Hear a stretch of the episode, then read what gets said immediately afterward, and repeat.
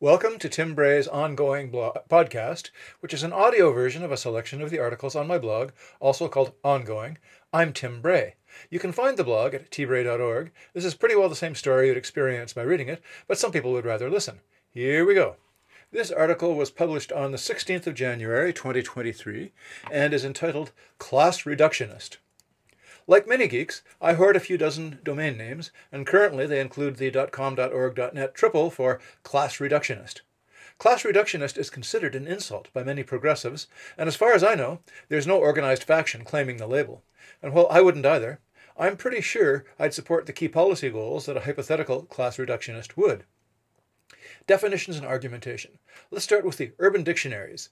The idea in some leftist circles that all oppression based on gender, race, sex, etc., is just a byproduct of class struggle, and that once class disparity is solved, all those issues will vanish. Salon goes deeper, and Asad Haider's, here's a link, how's, how calling someone a class reductionist became a lefty insult. Specifically, it calls out the DSA Philadelphia chapter statement on the murder of George Floyd by the Minneapolis police. The DSA presented a very class centric position that the murder was a consequence of class oppression and that socialists such as the DSA were thus uniquely qualified to address the problem. You don't have to be a political science PhD to notice that Floyd's murder was a racist act that can only be understood in a racism aware framework, and that omitting that dimension is clueless. On the other hand, ignoring the class dimension, dimension of oppression in general, racism in particular, and George Floyd's murder in particular particular, would also be clueless. Mr. Floyd was a man with a bunch of problems, but one of the biggest was that he was broke dive deeper. Anyhow, I'm not going to get too far into theory arguments because, as I argue below, I don't think they make much difference in which political policies we ought to, ought to adopt. But it's an interesting conversation, so here's a short reading list that I think is both educational and fascinating. And here we have a picture of Prof- Professor Adolph L. Reed Jr., whom we'll meet in the text in just a minute. And, well, he just looks like what he is, which is, you know, a middle aged, black, university professor, kind of balding, big smile. Item. The, the myth of class reductionism is by Adolph Reed. Professor Reed seems to be upstream from a lot of this debate, and goes so far as to question the value of much anti racism in practice. I'm not always 100% convinced, but the man is eloquent and erudite. Item. The Marxist who antagonizes liberals on the left, in The New Yorker, covers Professor Reed and his ideas and history and writings pretty thoroughly. Once again, I'm not a disciple, but his line of argument is never not stimulating. Item. In the New York Times, check out link, a black Marxist scholar wanted to talk about race. It ignited a fury. It's about what the title says how Professor Reed's ideas led to a hideous meltdown when the New York City DSA branch invited him to give a speech. Opponents accused him of being, quotes, reactionary class reductionist, reductionist and, at best, tone deaf, end quotes. The event was cancelled. Both sides of the debate are interesting. And finally, that Salon piece that I linked above by Asad Haider once it, once it gets past the Floyd episode, it digs pretty deep into all the stuff in this list. I found it nuanced and eye opening. Intersectionality. What schools of thought are in opposition to class reductionism? The three I hear mentioned are identity politics, postmodernism, and intersectionality. I never understood what the first meant, and anyhow, it's just a right wing culture warrior battle cry now. As for the second, postmodernism, I mean, 2023 now, who cares? Intersectionality, though, is one of the more interesting newish things in progressive thought. It's simple enough and seems self evidently true. Oppression isn't one dimensional, but operates along axes including race and gender and age and disability, and not always in simple ways. Let me put it another way. Traditional patriarchal thinking is built around the notion of the default standard person, who is a straight white heterosexual neurotypical fully abled cis male. To the extent that any person varies from standard, they are disadvantaged and likely oppressed. Add another way a black trans woman with a disability is likely to have an extremely difficult life, at no fault of her own. Intersectionality issues a challenge. It's neither ethical nor effective to try to solve just one of these problems, because they combine in complicated ways. It's a school of thought that causes eye rolling on the right and is held at a distance by some old school leftists, which puzzles me because it seems so self evidently empirically true. And yet, in the first paragraph above, I said friendly things about the policies a class reductionist might advance. How so? It's about the money. Let's return to that black trans woman with a disability that I mentioned above. The forces which affect her are complex, but one of the results is highly predictable. She's probably broke, possibly to the point of food or shelter insecurity. Life and intersectionality are complex, but money is, relatively speaking, simple. As a society, there's plenty of it to go around, but it's distributed stupidly, unjustly, and inefficiently, and it's getting worse. In Vancouver, the insanely rich city where I live, Teslas and Lamborghinis are as common as dirt, but our food banks are facing skyrocketing rocketing demand, that's a link, and there's a constant struggle to feed the kids who, another link, come to school hungry. Let me hand the mic to link Sarah Smarsh, a writer with an unusually deep understanding of the American poverty she grew up in link. And here is a uh, screenshot of a tweet by Sarah Smarsh. And it reads I'm no economist, but when I give lectures about our class structure and growing up in rural poverty, someone always asks these two questions, and I always give these three word answers. Question What causes poverty? Answer Being born poor.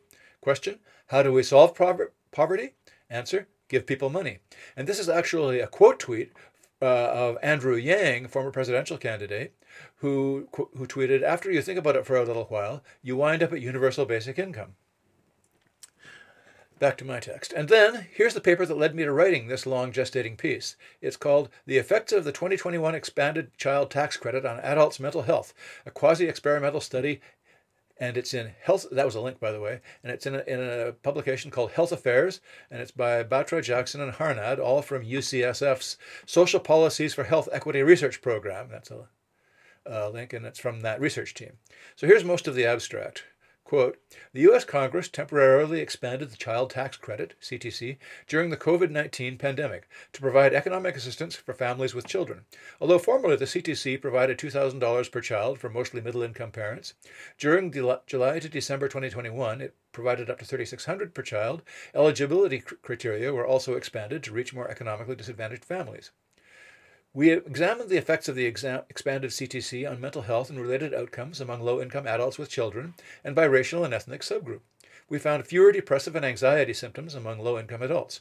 Adults of black, Hispanic, and other racial and ethnic backgrounds demonstrated greater reductions in anxiety symptoms compared to non Hispanic white adults with children. Here's the end of the excerpt from the abstract. So we mustn't stop working hard to disentangle and remediate the messy intersectional vectors of oppression. But while we do that, something along the lines of a universal basic income routes around that mess and, well, yes, granted, focuses on treating oppression symptoms, but why not? I'd go further. I'd put the goal of getting money flowing to the oppressed at the front of the queue. It's a policy that has the virtue of being simple and easy to understand and easy to explain, and based on the evidence from a variety of universal basic income studies, has results that are beneficial and not very hard to measure. It will, of course, require a ferocious political struggle against the moneyed patriarchal interests for whom current society is ticking along just fine, ignoring, of course, the hungry kids coming to school and people being killed by police over crimes which range from petty to non existent. Time to get on board with that struggle. But, but racism! Anyone who makes these kinds of arguments is at risk of being accused of looking away from the glaringly obvious racism which seems to inhabit the white hot center of the intersectional tangle of oppression especially when that anyone is someone like me, a standard human per the criteria listed above, possibly blinded by my own whiteness. I don't have anything cheerful to say. I try to be anti racist, a good ally, ally, but I don't think I'm good at it and I don't think we're going to break racism's back in this generation or the next. I've come to believe that humanity as a species has a hardwired predisposition for tribal behavior, for hating and giving the chance, given the chance, casually killing the people who live over there and speak with that accent and eat that meat and worship that God. My prediction is that if our civilization survives another couple of centuries, we'll do better. But we'll still need a strong early education focus to bend young minds away from tribalism and towards intercultural harmony. Anti racism will never end. And apologizing in advance for negativity, I think it's not just me who's bad at anti racism. We as a society generally suck at it. I speak as a veteran of years of involvement in corporate DEI programs that's diversity, equity, and inclusion and donations to worthy charitable causes and signing the right petitions. We have in my lifetime developed an increasingly accurate perception of the pervasiveness of bigotry, but done a miserable job of alleviating it. I'm optimistic that we'll get better at it. One lifespan is a pretty short time to develop approaches and tools, but I am in no way inclined to put other urgent measures on hold while we work it out. Given the above, it seems both ethical and urgent to focus right now on doing our best to make sure that everyone can count on being fed, clothed, and sheltered.